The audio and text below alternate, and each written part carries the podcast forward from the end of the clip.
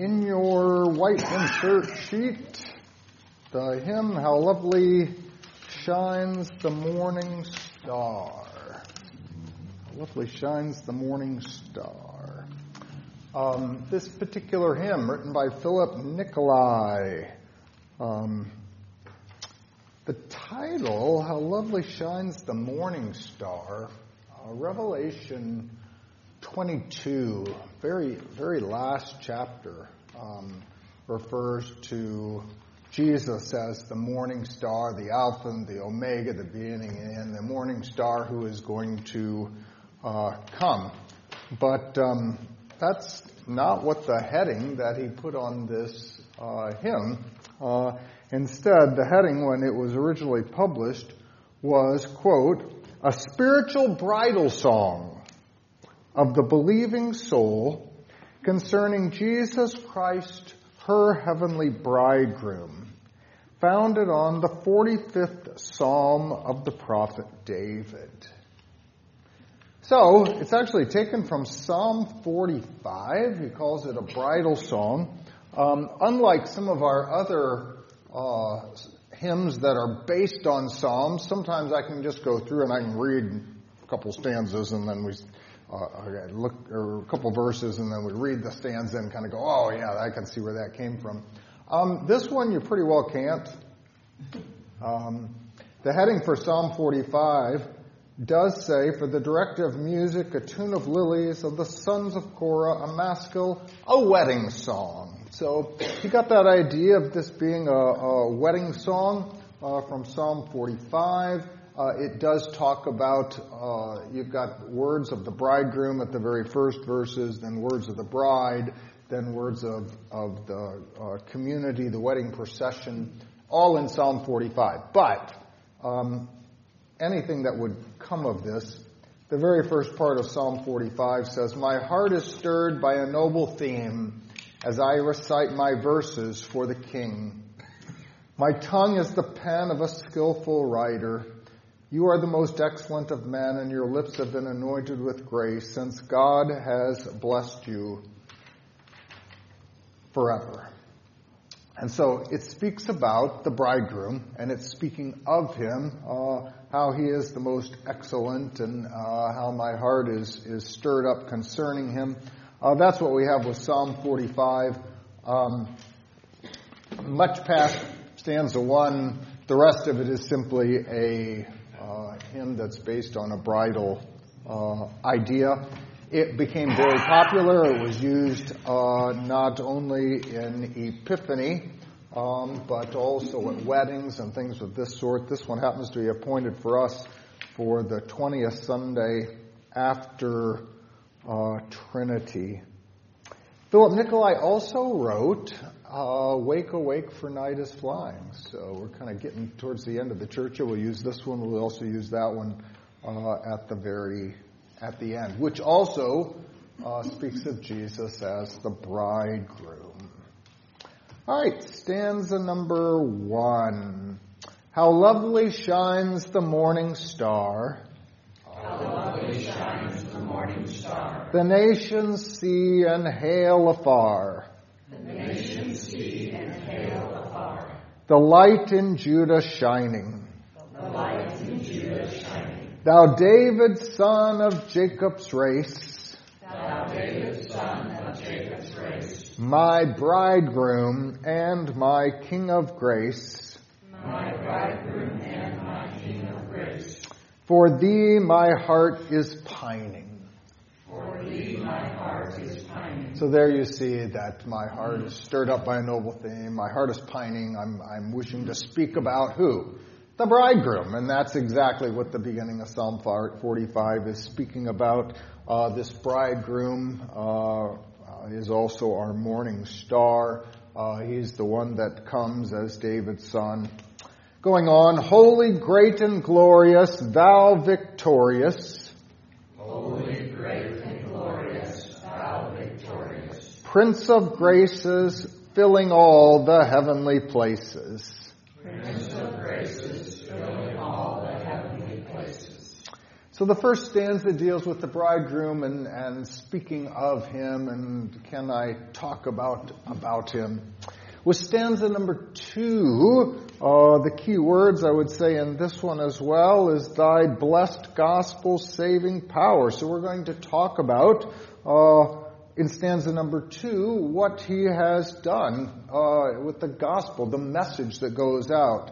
I'll just read, O highest joy by mortals won, true Son of God and Mary's Son, thou high-born King of ages. So he has won for us, the one who is both true God and true man, has won for us the highest joy.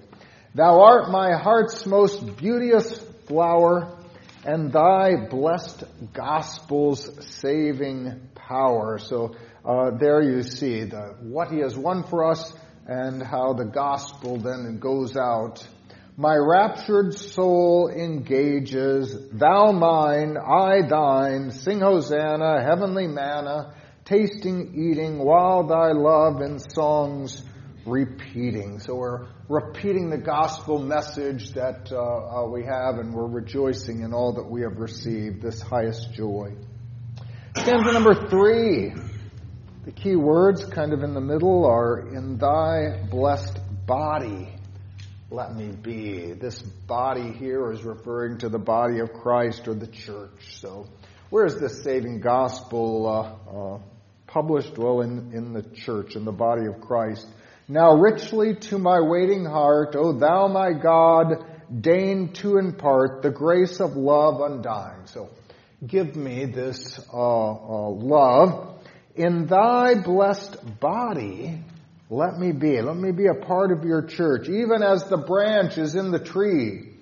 Thy life, my life supplying, sighing, crying for the savor of thy favor, resting never till I rest in thee forever. So we want to be a part of the church. We want to be a branch connected to the tree, to whom he is giving us that love, that we might have for our life. Stanza 4.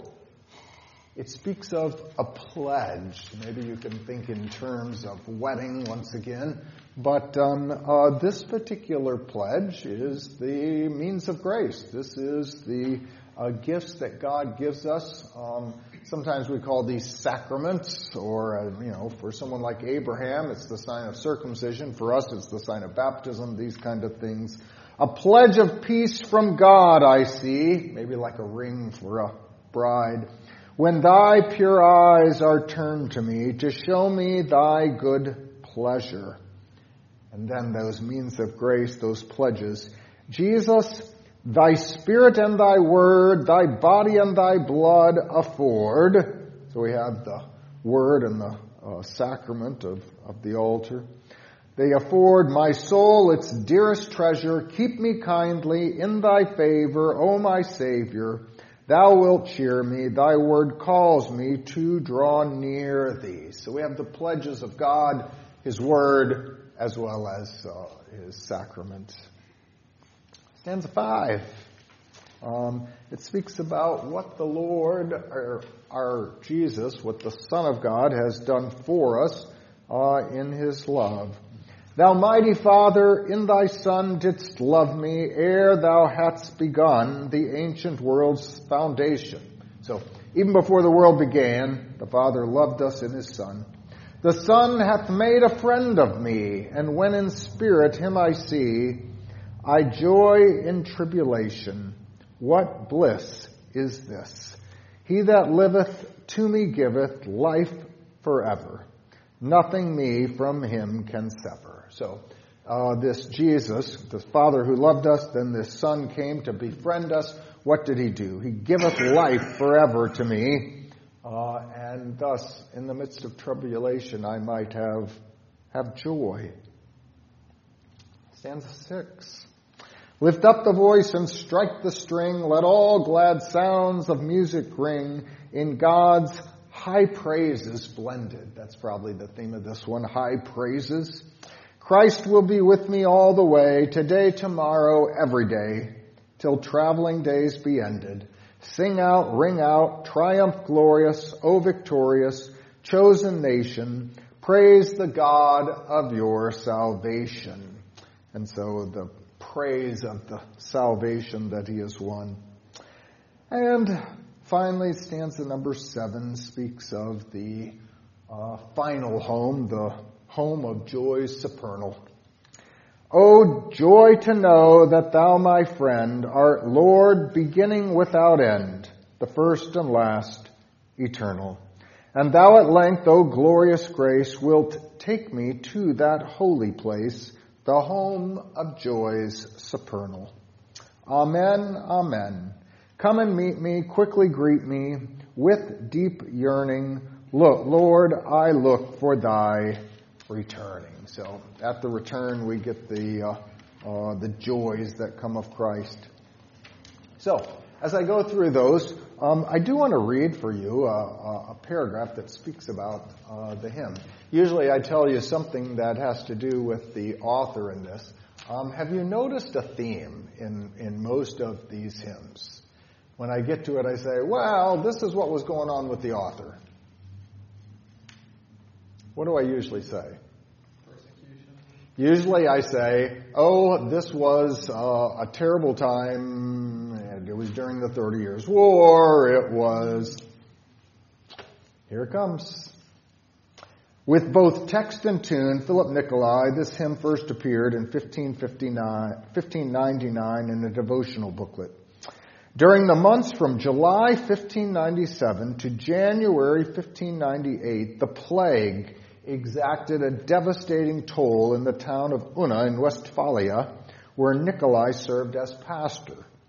The terrible reality of some 170 deaths during a single week in August, 1597, could not have failed to have a deep impact on a pastor responsible for applying the comfort of the gospel to those who had lost loved ones to the plague.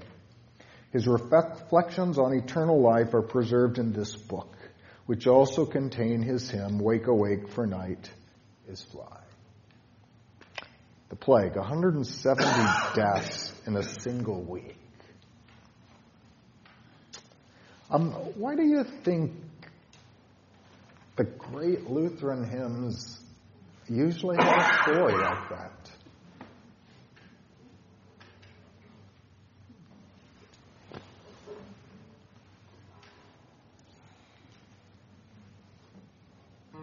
Don't know. What? It's the word of God that comforts us. And we need that. I guess hymns should be where we look during times of tribulation. It should be where we look at always, but maybe that's why we have trouble answering that, is because when I think of tough times even in my life, I go, no, I didn't think about any hymns. Well, I really should have been. That's where the comfort is most pronounced. Yeah. As described in God's Word. Yeah. I'm just not sure we've all experienced the hardships. Some of these people have experienced. We've had life pretty dang easy this year. Yes. I mean, they had things that we can't even imagine.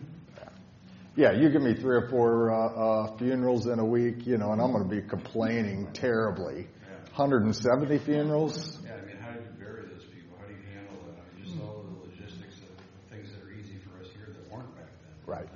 Right, and even logistics, right, all of that. They had hardship, real hardship. You know, the prayer, the study of God's Word, and then affliction are the things that make a theologian. You will see theology come forth when those things. Why don't we have those kind of hymn writers today? You know, we haven't been forced to let go of all of everything else and to see this as that great comfort. Okay, we're going to sing just stanza 1 through. It's a little bit different. They say it's been regularized, kind of the second line, the nations see and hail afar. Is a little bit different in the blue hymnal, but it shouldn't be difficult.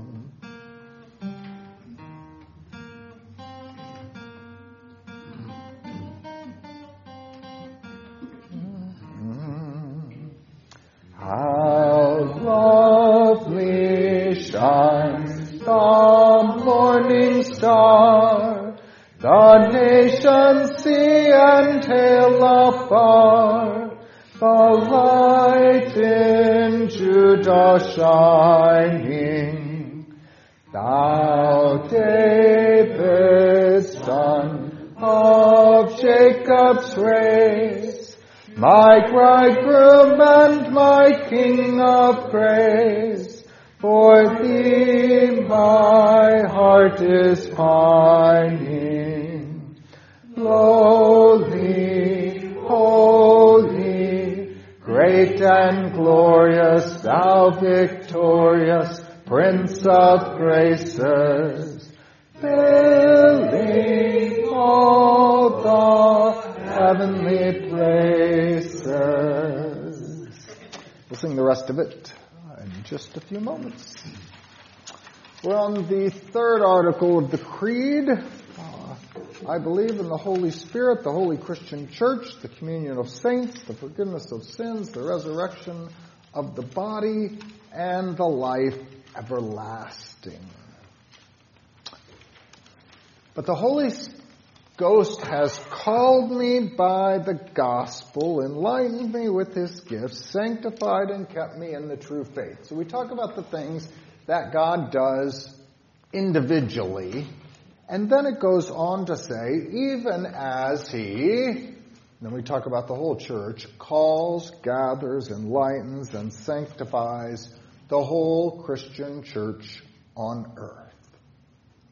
All right, in the third article of the Creed, we say, I believe in the Holy Christian Church, the communion of saints. I think last Wednesday we talked about how those two things are describing the same thing. So there are not 6 things listed in the third article, but actually 5. So the Holy Christian Church is the communion of saints. Luther in the Large Catechism says, this communion of saints, this fellowship of saints, he said, we really ought to call it a community of saints. A community. So if you're going to,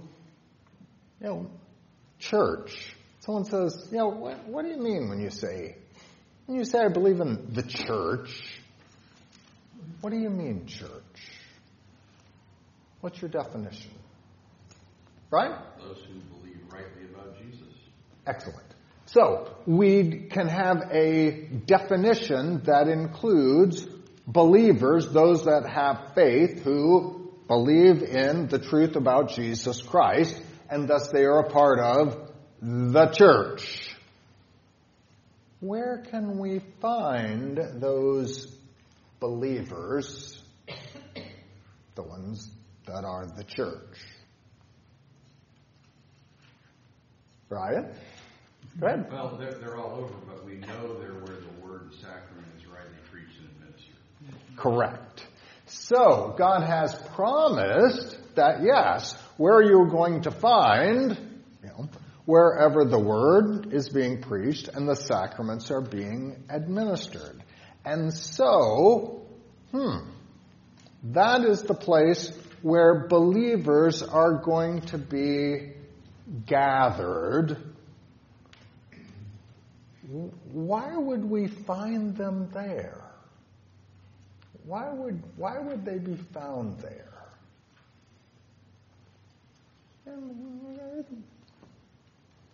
What would be the reason for that? Well, the quality of the believer that makes them a believer is their faith, which desires word and sacrament. Very good. So I can talk about after the fact that they have this faith, right? And you say this faith desires to receive the word and sacrament. You can also push it the other way, in which, where does faith come from? Hearing the word and receiving the sacrament. So therefore, if you want to go, I wonder what, can faith be created somewhere else? Well, no, it's always created through the word and the sacraments. Why? Because we know that's where the Holy Spirit promises to work. He promises to work where the Word is revealing. Now, Jesus Christ won our salvation. When he died on the cross, it is finished. Everything is done. But if it hadn't been proclaimed, if the atonement that he won for us hadn't been preached, we wouldn't know about it.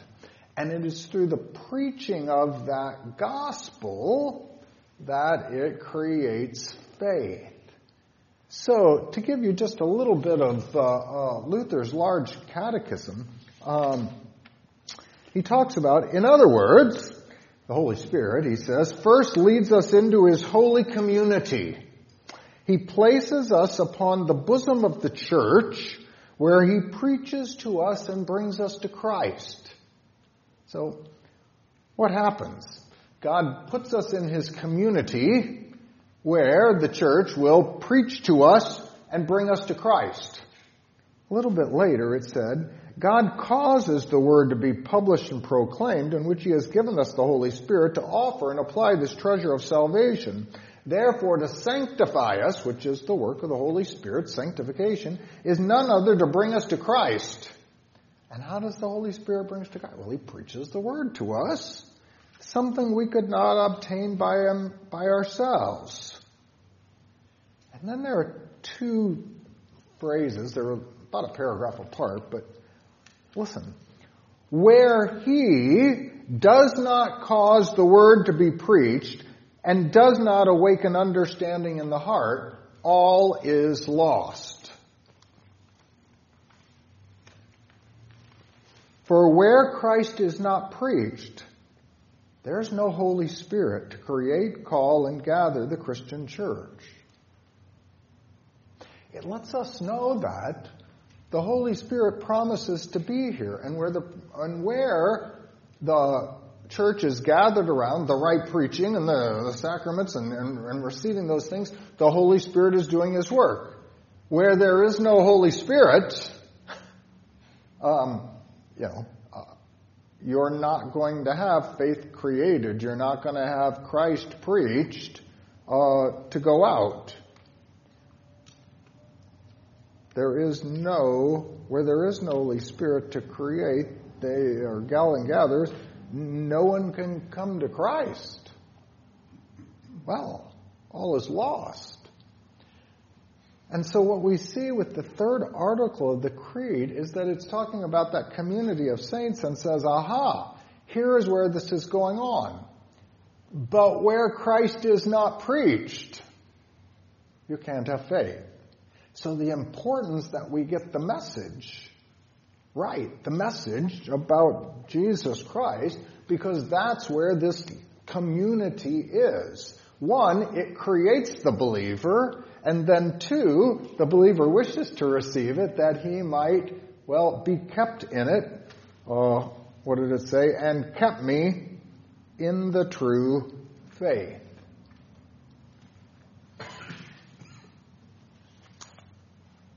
He daily and richly, goes on to say in the Catechism, he daily and richly forgives all sins to me and all believers.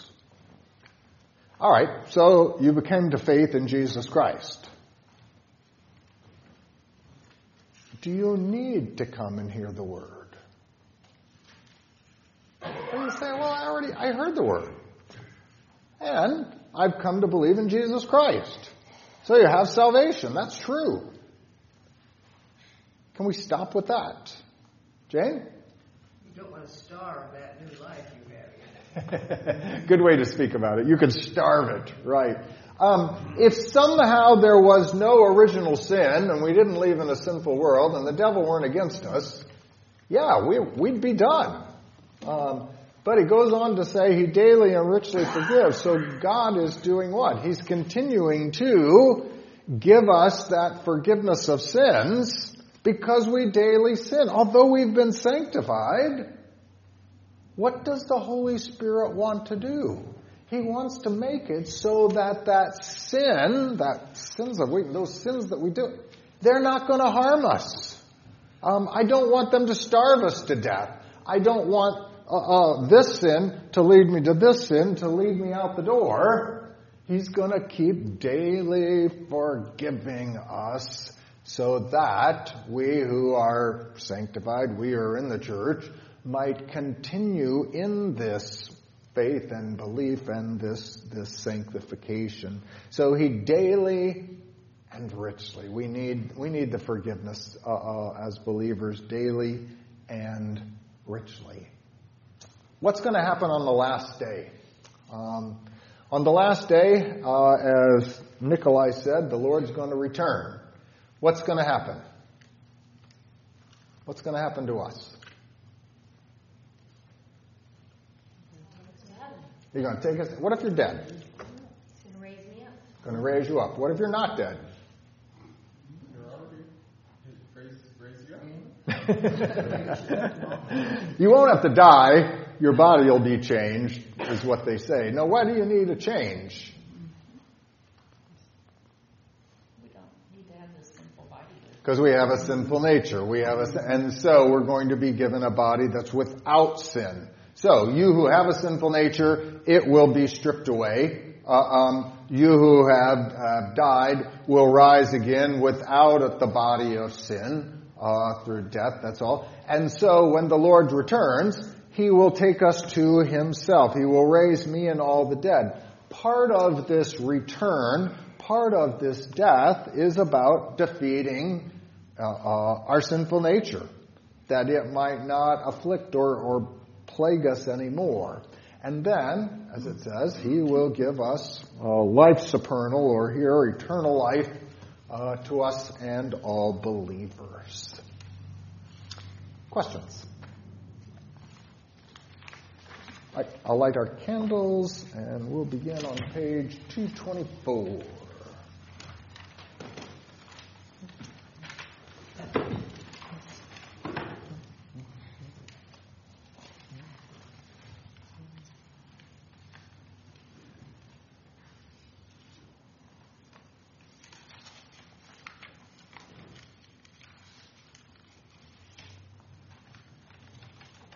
Please stand.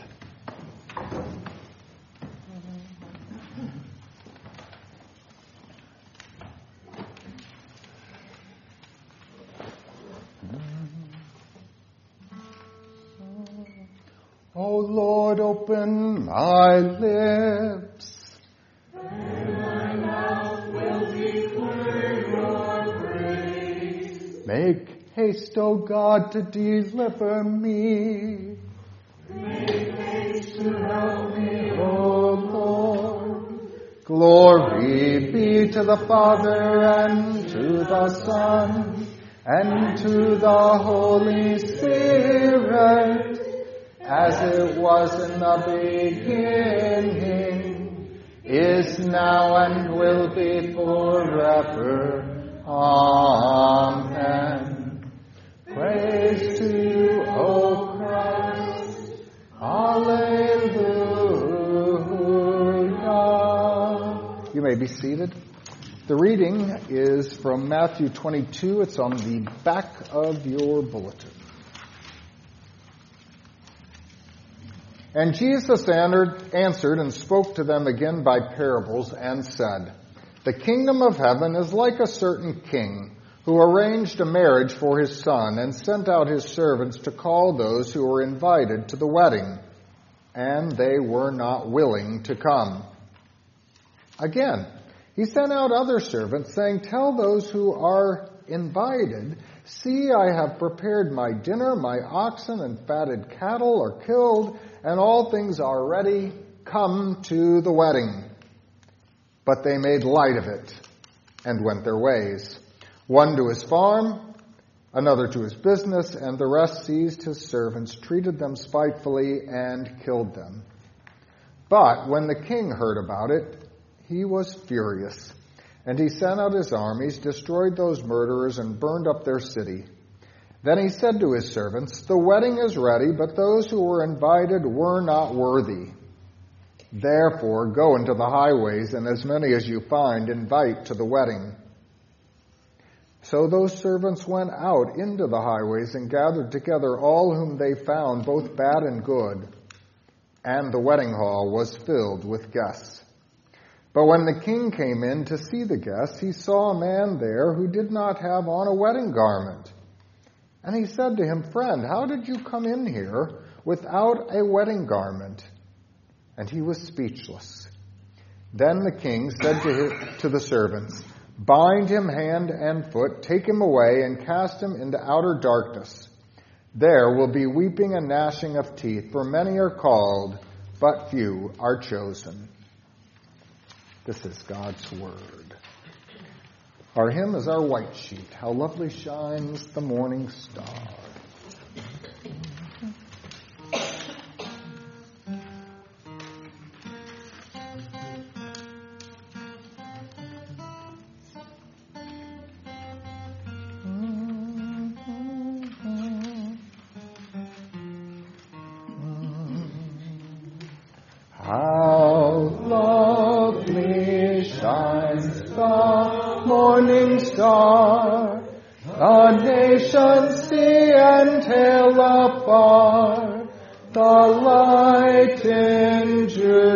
Son,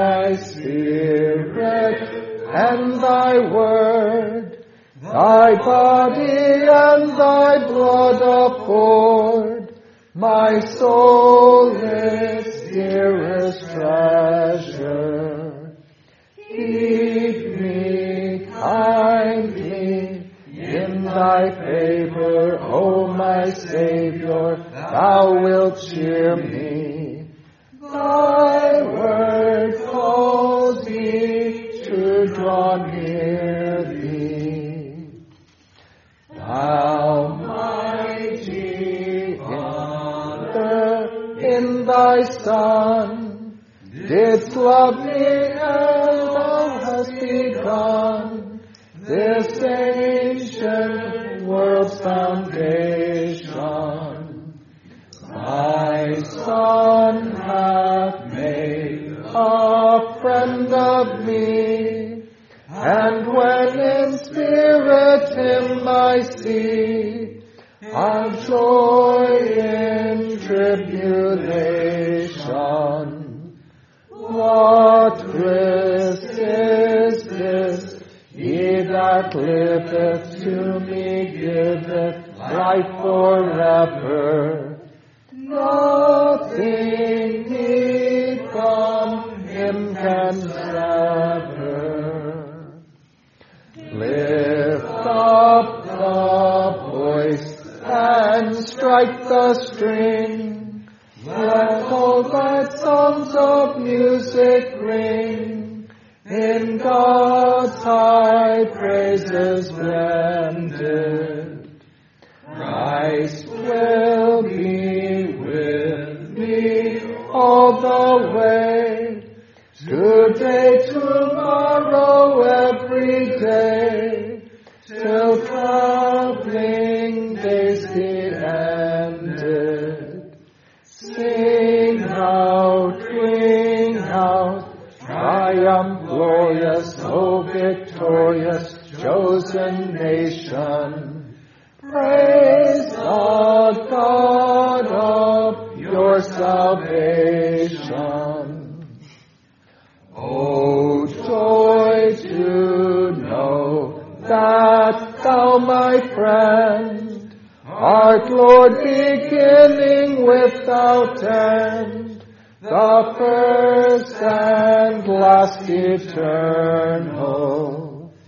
And thou at length, O glorious grace, wilt take me to that holy place, the home of joy supernal. Amen, amen, amen. Meet me quickly, greet me with deep yearning. Lord, I look for thy returning. Amen.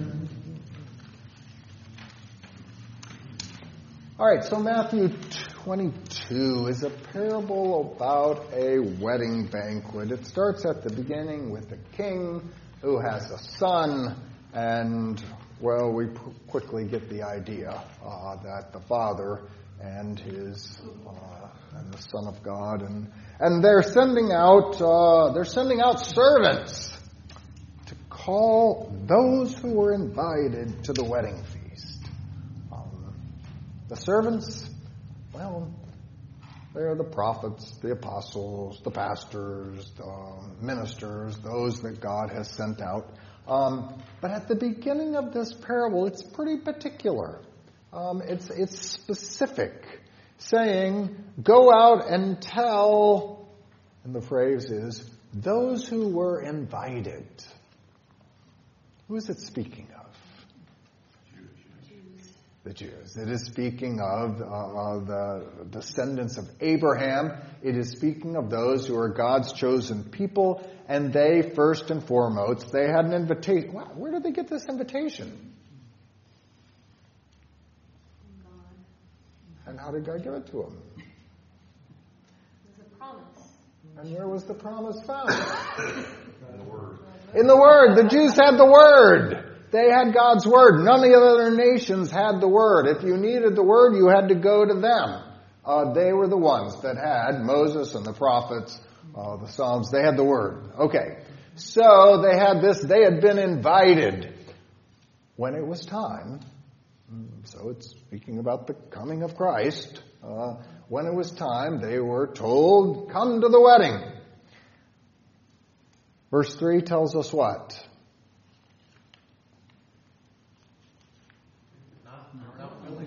We're not willing. This is about desire. This is about want. This is about no. They had no want. They didn't want to be there. They were not willing to come.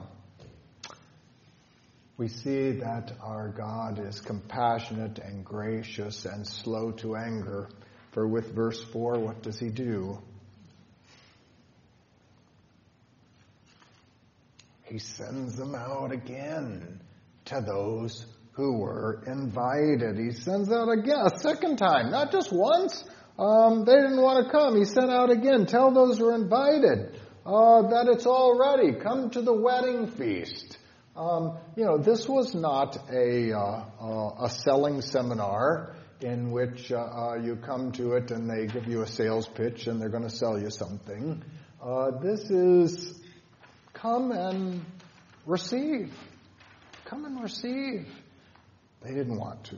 And so he tells them, it's all ready. Come to the wedding. They made light of it, and they went their way. One went to his what?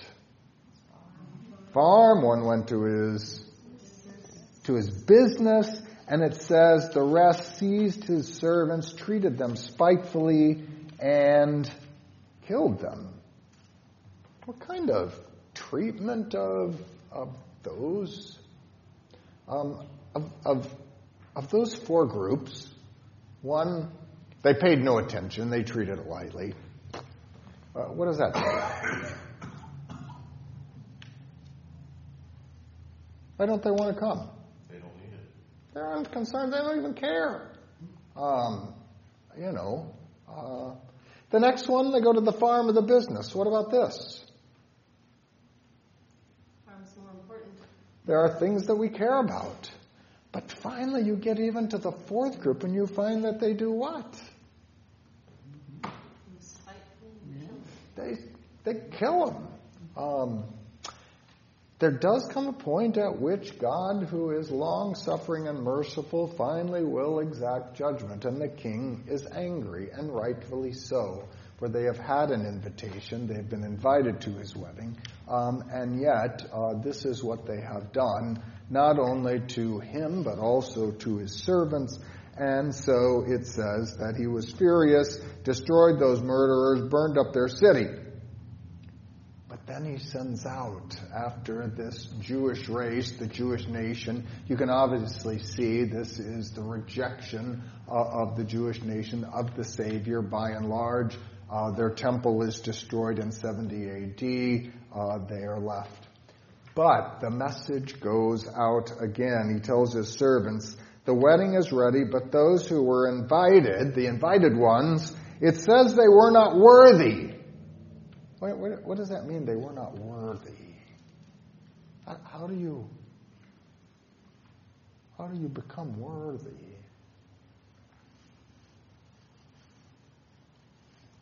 Having your sins forgiven through faith. Yes. Through faith in the Savior, their sins are forgiven, and yet they are not. They want nothing to do with that. So he said they weren't worthy. Go out into the highways, as many as you find, invite to the wedding. Go out. So the servants went out. They went from the highways. They gathered all they found. And guess what? They invited both bad and good. Well, what's that trying to tell us? This bad and good.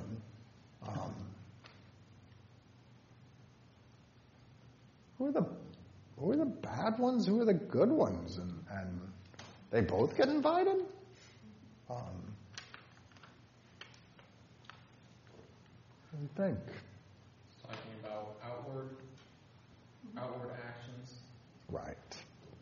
So, both the good, the Pharisees, the Sadducees, the whatever, who outwardly appear before men to be, as well as the that are not, tax collectors, sinners, and whatever.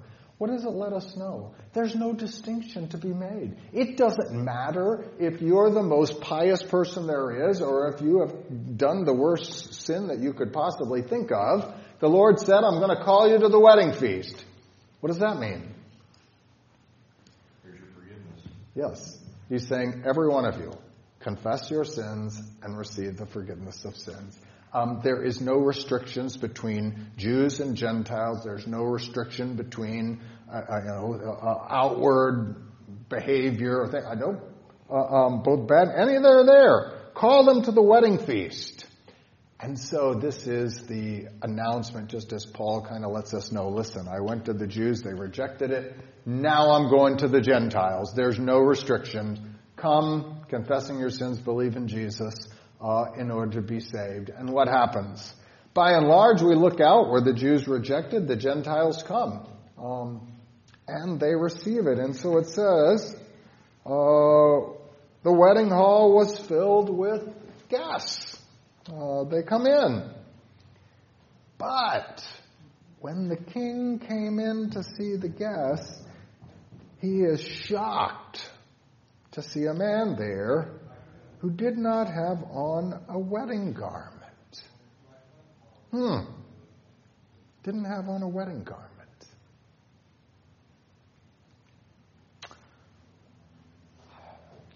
Well, you can only stay in God's heaven if you're properly dressed. Maybe it's a little like church, huh? If you don't have on a suit and tie, I have Dan, the elder bouncer, kick you out. If you don't have on a dress and it doesn't come down long enough, not above the knees, below the knees, then we'll kick you out. What is this? No. That's not what this wedding garment is. In fact, he's shocked because why? He doesn't have on the robe of righteousness that Christ gave him. Correct. These are given. These are gifts. And so it is said that in old Oriental weddings that guests were provided with wedding garments. They were given it. And so this is not a matter of this man not doing enough. This man, there are some that said, well, he just didn't do enough good works to have a robe. No, this is faith in Jesus Christ. This is the forgiveness of sins, the white garment that goes over. They were giving these out as you came in. And what did this man do? Eric? I'm trying to figure out what the difference between this guy and the ones that were not worthy. So the ones before, I've already have explained, those are the ones that reject the word, reject Jesus, reject all of this. This man says, I think I want to go to the wedding. I think I want to, I heard there's an open bar there. I heard there's good food. I'm going to go to the wedding. I want to hang out. He wants to hang out with the church. Yes. And so he hangs out and he comes and he sits in the pews and he sings the hymn and everybody says, boy, you're really a great kind of guy. You happen to sell insurance. I think I'll come to you and get some insurance. And, his wife's real pleased. Everything's good. But this guy, what? Despite being in the church, despite doing things that the church does, he doesn't believe in Jesus. And so the man who comes in and they say, here's the wedding garment of Jesus. And he says, I won't need that. I'm doing just fine. My life without Jesus is perfectly acceptable to God. And he comes in with his dirty, ratty clothes of sin and rejects Jesus. So there is no difference. The difference is that the other ones go away. This is describing, we would say, the church until the end of time. We've got the word and sacraments. We've got all the people. Some are believers. Some are like this man. Does that work? So the unworthiness of the first group, which was because they rejected God's word. They rejected the word, which they didn't have the forgiveness of Jesus. Faith and forgiveness. Which is the same as this cloak of righteousness. This guy here, there are some that say, hey, you want to go to church with me? And they go, no, I'm not going to church at all. I want nothing to do with that. They'll be damned. There are those that come to church, sit in the pews, and don't believe in Jesus. Same situation. They're still unworthy. Why? It's the forgiveness. It's the gift that God has given out, and they don't want it. So yeah, it's the same thing. But some are outside, some are hanging around. There's other parables that talk about this. We've got the the wheat and the tares, the wheat and the weeds growing side by side until the end. We don't know who is and who isn't. We've got the story of the virgins, the five and the five, both hanging around until the end. I mean, it's a continual kind of thing. So this gets us about, from the end of time, you would say, we have one. This man thinks he is saved without faith in Jesus, but he is not. How'd you get in here? What's the answer? There's no answer to that. You rejected the gift. Tie him up, put him into outer darkness. When we get to the end, for many are called, but few are chosen. Simply put, many are called, meaning God sends out his call to come and be forgiven of Christ. The many are everyone. That's the many. The many are called. But few are chosen. Few are the elect. Few are the ones who, having heard the call, well, believe in Christ and trust in him for salvation. Now, granted, as we say, the Holy Spirit is always working where that word is. And so when you ask the other question, the question is, well, why do some reject? There is only one answer, and that is the perverted will of man. That's the only answer to that question. It's not that God won't call them. It's not that God won't create faith in their hearts. But those who close their ears and refuse to hear and refuse to trust in the words of the promise that's being preached, well, when you reject that Holy Spirit and his working, you then will not have faith. Those outside the church don't. Those sitting inside the church who refuse to hear about the forgiveness of sins, they won't be saved either. Yep. I wish my fiance was here for this one. She got a much different explanation of this last Sunday. Is that right? Which was a confusing explanation because the guy compared this to Vatican II. No kidding. I have not heard that. Because, it's third hand now, but it's that the word was supposed to go out to reach more people, which is why they moved the front more towards the center of the church. I pointed out, wrong or right, that would mean that the priests and all those people were the Jews in this, and not the and you don't want to be the Jews. Interesting. I'll preach on it Sunday, so. Questions? All right, your pink sheet has your recitation that includes our main text of the 6 chief parts. This will help me with the 10 Commandments. Eric, Apostles' Creed. Karn, Lord's Prayer. Leanne, Holy Baptism. Jane, confession, absolution. Brian, and sacrament of the altar. Cecil, thank you. Please stand.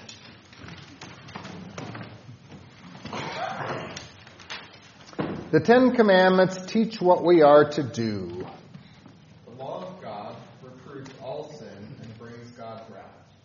The law requires the entire confidence of the whole heart of man. In repentance, we acknowledge our sin, that there is no good in us. Without faith in Jesus Christ, all are utterly lost. You shall have no other gods. You shall not misuse the name of the Lord your God. Remember the Sabbath day by keeping it holy. Honor your father and your mother. You shall not murder. You shall not commit adultery. You shall not steal. You shall not give false testimony against your neighbor. You shall not covet your neighbor's house. You shall not covet your neighbor's wife, or his manservant or maidservant, his ox or donkey, or anything that belongs to your neighbor. He says, I, the Lord your God, am a jealous God, punishing the children for the sin of the fathers, to the third and fourth generation of those who hate me, but showing love to 1,000 generations of those who love me and keep my commandments. The Apostles' Creed teaches what God does and gives. In addition to temporal blessings, the Heavenly Father has given to us, through the preaching of the gospel by the Holy Spirit, our whole redemption and salvation obtained by Christ's suffering, death, and resurrection. It is therefore certain that we are justified by faith in Christ alone, not on account of our merits. I believe in God, the Father Almighty, maker of heaven and earth, and in Jesus Christ, his only Son, our Lord, who was conceived by the Holy Spirit, born of the Virgin Mary, suffered under Pontius Pilate, was crucified, died, and was buried. He descended into hell. The third day he rose again from the dead. He ascended into heaven and sits at the right hand of God the Father Almighty. From thence he will come to judge the living and the dead. I believe in the Holy Spirit, the Holy Christian Church, the communion of saints, the forgiveness of sins, the resurrection of the body, and the life everlasting. Amen. The Lord's Prayer teaches how we should pray. There is nothing so necessary as to constantly call upon the divine name, invoking and begging God to grant us faith in the fulfillment of the 10 Commandments, to preserve and increase faith in fulfillment, and to remove from us all that obstructs and hinders our progress. Our Father, who art in heaven, hallowed be thy name. Thy kingdom come, thy will be done, on earth as it is in heaven. Give us this day our daily bread, and forgive us our trespasses, as we forgive those who trespass against us. And lead us not into temptation, but deliver us from evil. For thine is the kingdom, and the power, and the glory, forever and ever. Amen. Holy baptism brings us into the Christian community. Christian baptism, water connected with the Word, is truly God's own Word, received by faith, that it might impart salvation and comfort us in affliction. Go, therefore, and make disciples of all nations, baptizing them in the name of the Father, and of the Son, and of the Holy Spirit. He who believes and is baptized will be saved, but he who does not believe will be condemned. Confession and absolution is the voice of the gospel. It is the proper use of the gospel to believe the absolution of our sins, and to be assured that they are forgiven us without any merit of our own, through Christ, and that when we believe the words of absolution, we are as surely reconciled to God as if we heard a voice from heaven. The Lord Jesus breathed on his disciples and said to them, "Receive the Holy Spirit. If you forgive the sins of any, they are forgiven them. If you retain the sins of any, they are retained." The sacrament of the altar is food for the soul. We approach the sacrament in order to receive the treasure of Christ's body and blood, through and in which we obtain the remission of sins.